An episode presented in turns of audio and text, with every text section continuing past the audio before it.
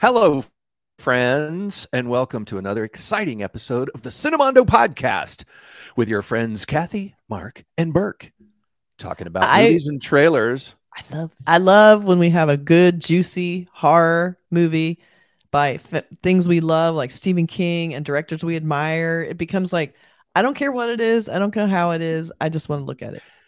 Yeah, that's the that is the stuff. Have to. This was a this one is actually based on a, a really old short story from Hmm. the the collection Night Shift. one of the best, that, I think. um, what a great collection of stories, and So so, many of them been been made into movies. This one is based on Yeah. the story The Boogeyman. Ah. You know, it's interesting. Stephen King, before he, you know, he broke with uh, Carrie, which was his first big hit. He did a lot of stories that went into ma- Yeah. like uh, men's magazines, right. like Cavalier and Swank, Yeah. and that kind of stuff. And this was originally in a Cavalier uh, magazine from 1973.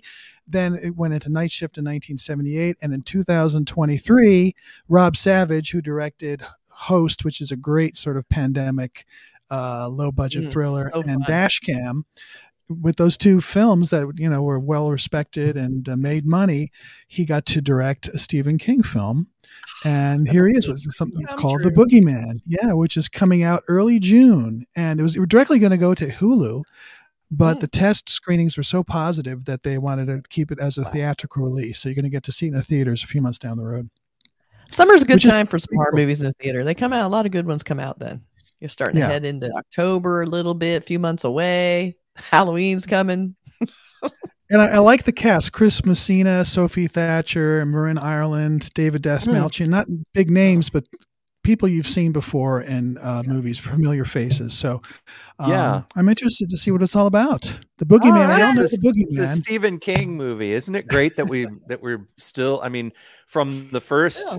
like horror films that we were aware of in our in our childhood, like not maybe not the Mhm. very first, but we go Stephen King and us. We go way back, you know. We've Love me we've some been Stephen following the King. Stephen King stuff for I think he's the Many, one author years. I've literally read every book he's written.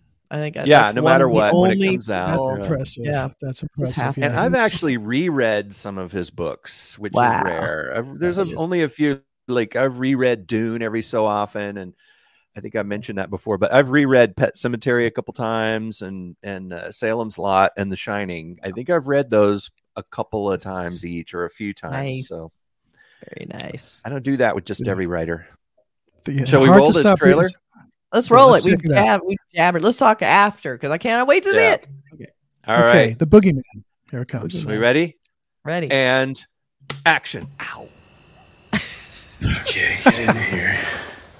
I don't know how you sleep with all these lights. What are you scared of? oh, the closet door open. Creepy. That was I'll me when I was a kid. Close that door. Okay, monster check complete.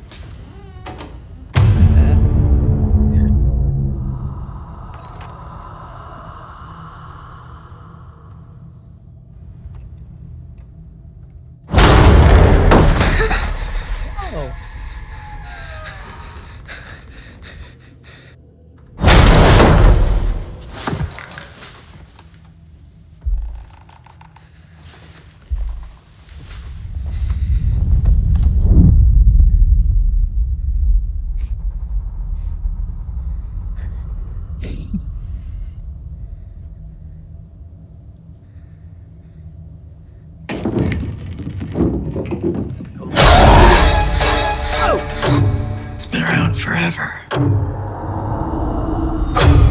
Hidden. In the dark. It's like all those spooky monsters you think are hiding under your bed. It's not real. What is this?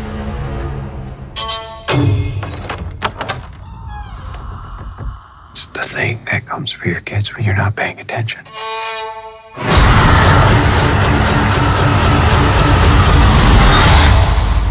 You believe me?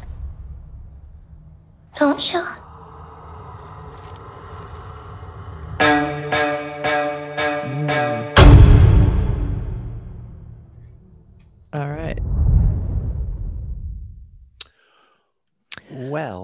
Right. Well, nothing's really new. I No. mean, I know it's like kind of nothing special about it. We've seen all that before, you know. The kid. I mean, we've seen that in uh, Poltergeist. I mean, a Yeah. countless Monsters hundreds- Incorporated.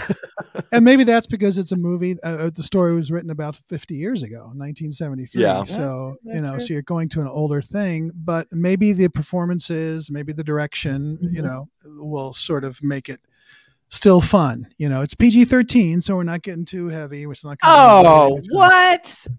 Yep. I'm out. Maybe a, a scary movie for the younger folks, you know, like Oh, a young God. young adult, a YA kind of a Stephen King. No, do not maybe. make horror movies for those people. Uh, I think But that's did what you it is. expect- That's my guess. I Did you, know, expect um Sulley to come walking out of the closet and you know, like uh I expected Monsters like Inc. they're back. Um, right. I think uh, also there. What I think is fascinating, which is something to think about too, is there is the universal never has changed. Kids afraid of things under the bed and in the closet. Like Yeah. that seems to be the general fear. I'd love to hear like what that's about. Like why why are kids afraid of the dark? Why Probably I- I because love of the little movies. weird- yeah, probably. It's like I love the idea that we're always afraid of something under the bed, or like even if I have if I'm going to bed and I see a, a the closet door kind of open, there's that just that black. I just I have to close it. I'm compelled to want to close it. I don't like it feels open, inviting something in. You know what what is that primitive uni- fear? It's a universal fear, and that's why It it's is. been shown in thousands Done of to death. movies forever. you know, it's because have a hey, theory. you know, I. What's your theory, Brooke? Oh, it's my theory about why we like horror movies and scary things in general. It's like I think the fact that we spent most of our evolution from our aware part, the aware parts of our evolution, I think we spent in fear of predators. And we had to learn how to spot. That's why we can see patterns. That's why we keep seeing faces in clouds and we look at trees and we see if there's some little movement, we see it, you know, and our heart starts to beat a little bit faster. I think it's leftover um, genetic sense memory from when we were prey, you know. Yeah, and I think- detection, which I love that phrase, agent detection. Like we we know Yeah. we can project to go that thing is threatening. Right. Yeah, And right, you know how that when you're in the wild and you see a wild animal, you see an animal when you're out walking in the woods and you see a snake or something, you get into this mm. mode, you know, your adrenaline Right. goes and you and I think one of the things that horror movies do is it kind of takes us back to a feeling of or it kind of reminds us of a feeling that we spent most of our evolutionary development needing. I mean, we needed to feel that way. And now that we live in cities Right. and houses and we have police and, you know, laws and rules and freedoms and rights, we don't really have to worry about predators as much. And I mean, sometimes that's also maybe why we're fascinated by true crime stuff and get that weird feeling of almost like a fascination, but I think it's it's and Stephen I think Stephen King gets this too because there's so many of his stories that tap into that in Oh, a sure. way that Right. makes you feel like this you know when you're watching a horror movie sometimes you feel like this is a feeling that I shouldn't like but I don't really like it but I'm fascinated by it I want to go there and I want to experience it because I think we used to need it Yeah. Well, it was a survival mechanism. yeah I just wonder what is it about the under the bed in the closet fear? Like that's where the the other fear. predator would also, hide we should still be afraid of the police. I'm just saying. And yeah like yeah and also like being a woman, I feel like I'm always afraid. Like everything I do is a judgment on is it safe to go in here? Can I open Yeah. the garage door before I get in the car? Like there's there's sort of levels of threat that I think women feel more so than men do most of the time. Um, like walking down a street, I'm always like double looking, making sure there aren't some shady guy in a car. Like you just don't know. So I feel like I kind of relate to that. That what you're talking about the threats even now, even though you do, you're right, we do have certain things like you know pepper spray. I have things that can protect me.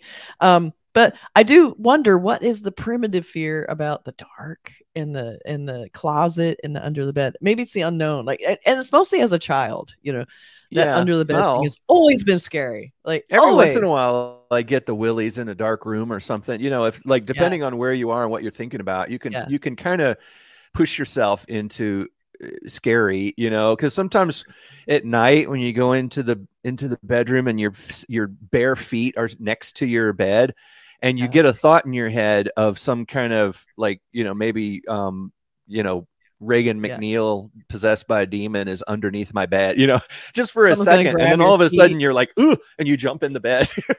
So you know, I like that this trailer brought that up. Like it makes us think Yeah. about those things, which is cool. I just Mark- wish it looked a little more different. And then also Yeah. we can we can look at a tra- uh, poster real fast for this. Um, so the very very bare bones poster, which I like. It looks almost like an illustrated door. It's it's a you usually don't get away with this in posters. You got to like explain everything and show the cast and do all that. I mean, you could easily have seen them doing a pass where it's a bunch of little kid kid looking scared with a glow around, you know, Or something. can we have a holding on to tentacle coming around the door? or Yeah. Some some scary Some- hand on the door. Yeah, it's like it almost wants us to read into. Like, here's this white poster with this one sliver of black that we're all kind of afraid of because we're afraid something's in there. I, I kind of like that Right. little element of it. So nice graphic poster. Is it? It's really Reminds nice me of the poster. painting in uh, the Twin Peaks movies. Remember the door and yeah, Laura the Palmer's doorway that was so creepy, and there's a light Yeah. kind of shining it. Yeah, that was pushed awesome. in on it. Ooh, it was so awesome. Um, well, we Mark lost Mark scared. halfway, but he, He got scared. He ran away. He was checking the closet right now. I think is what he's doing, He's making sure there's nothing under the bed. so there's our review of the the new um film by Rob Savage, who also did host and Dashcam, which I also really like. Dashcam. It did have a little problematic lead character who I thought was funny, Uh, but everyone hated her. I, the characters in the movie hated her. She was terrible, but I thought it was a really fun movie, and you know it was kind of fun, and it, it involved kind of the pandemic. Both his movies involved the pandemic, so it'll be interesting to see that this movie probably isn't about the pandemic. So here he goes. Yeah, You know, do something Stephen not. King, no pandemic. it right, might. You know, you the guys- thing is, my my uh, feelings about this being sort of like another standard kind of pieces of pieces of the horror movie tropes put together into another movie that's very similar. Hopefully, I'm wrong. Maybe it is kind of going for an old school vibe, you know, because the story, like Mark said, was written in 1973, That's and true. it's Stephen King, and maybe it's a classic scary movie in a, It and they're going for that, you know. Yep. Yep. So, All right, we'll see. I'm definitely We'll watching it though. All right. oh yeah. All right. Bye. Bye, everybody.